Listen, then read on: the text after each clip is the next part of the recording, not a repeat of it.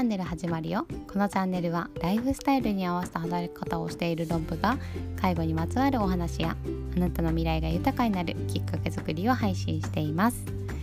はいこのラジオを聴いてくださっている皆さん本当にありがとうございます。今日はですねあの介護の派遣を選ぶ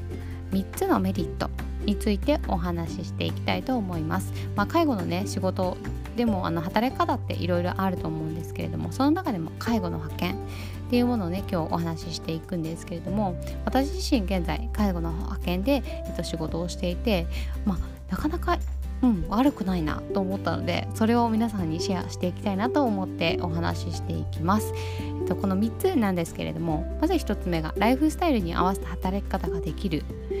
もう1つ目が正社員以上の給料が発生してくる。で3つ目が派遣会社が派遣先を探してくれるの3つになります。で1つずつ詳しくお話ししていくんですけれどもまず1つ目ライフスタイルに合わせた働き方ができるなんですけれども私自身介護あの育児子供を2人育てていてあの現在あのライフスタイルに合わせた働き方を行っているんですけれども、まあ、こうやって育児をしていたりあの夜勤だけ働きたいとか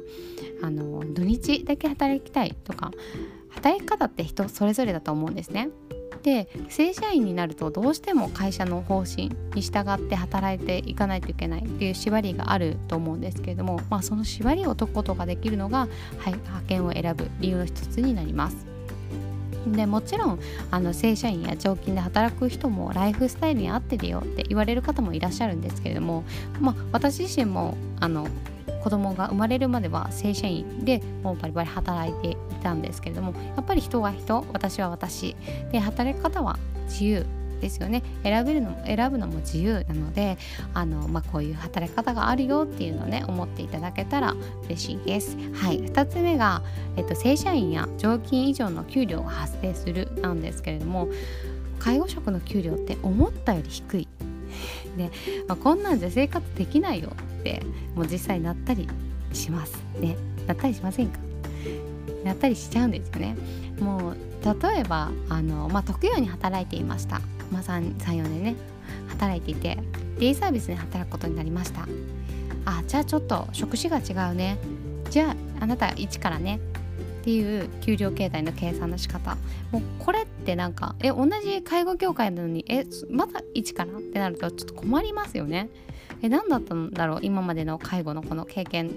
っとまあ微妙に違うんだと思うんですけれどもちょっとなんかえみたいな話になると思うんですよね。まあそのやっぱりその生活ができない困るっていうそういう悩みを解決してくれるのがあの介護職の派遣。なんですよね、まあ、地域によっても差はあると思うんですけれども、まあ、時給はパートよりも断然にいいです。時間を長くすればそれだけ稼ぐことができるので正社員よりも給料アップっていうこともあり得る話になってくるんですね。でえっ、ー、と3つ目なんですけれども派遣会社が派遣先を探してくれる。これもうすごい時間の短縮にもなるんですけれども自分で仕事を探す時って思ったより時間がかかったりあの人が足りてるのか足りてないのかちょっと分かんなかったり空いてるのかなとかなんかちょっと不安になったりすると思うんですけれどもその時間をかけずに済むことができるのがあの派遣会社のいいところなんですよね。まあ、やっぱりあの介護職の派遣会社になるので、まあ、それが仕事まあ、やっぱり仕事の探しも仕事探しももうプロですよね。もう見つけてる見つけてくるのがもう早い早い。もうねきっと探せるともうねあるだろうなって、ね、思ったりもするんですけれどもまあやっぱりこのね時間をねあの短縮してくれるっていうのはもうすごくメリットですね。うん。まあ、このようにあの、まあ、派遣っていう形態だけじゃなくても派遣会社に登録して直接雇用っていうのも全然あるので、まあ、そうやってあの仕事もし探している人が、まあ、派遣は嫌だなと思っている人は全然派遣会社を登録してそこから直接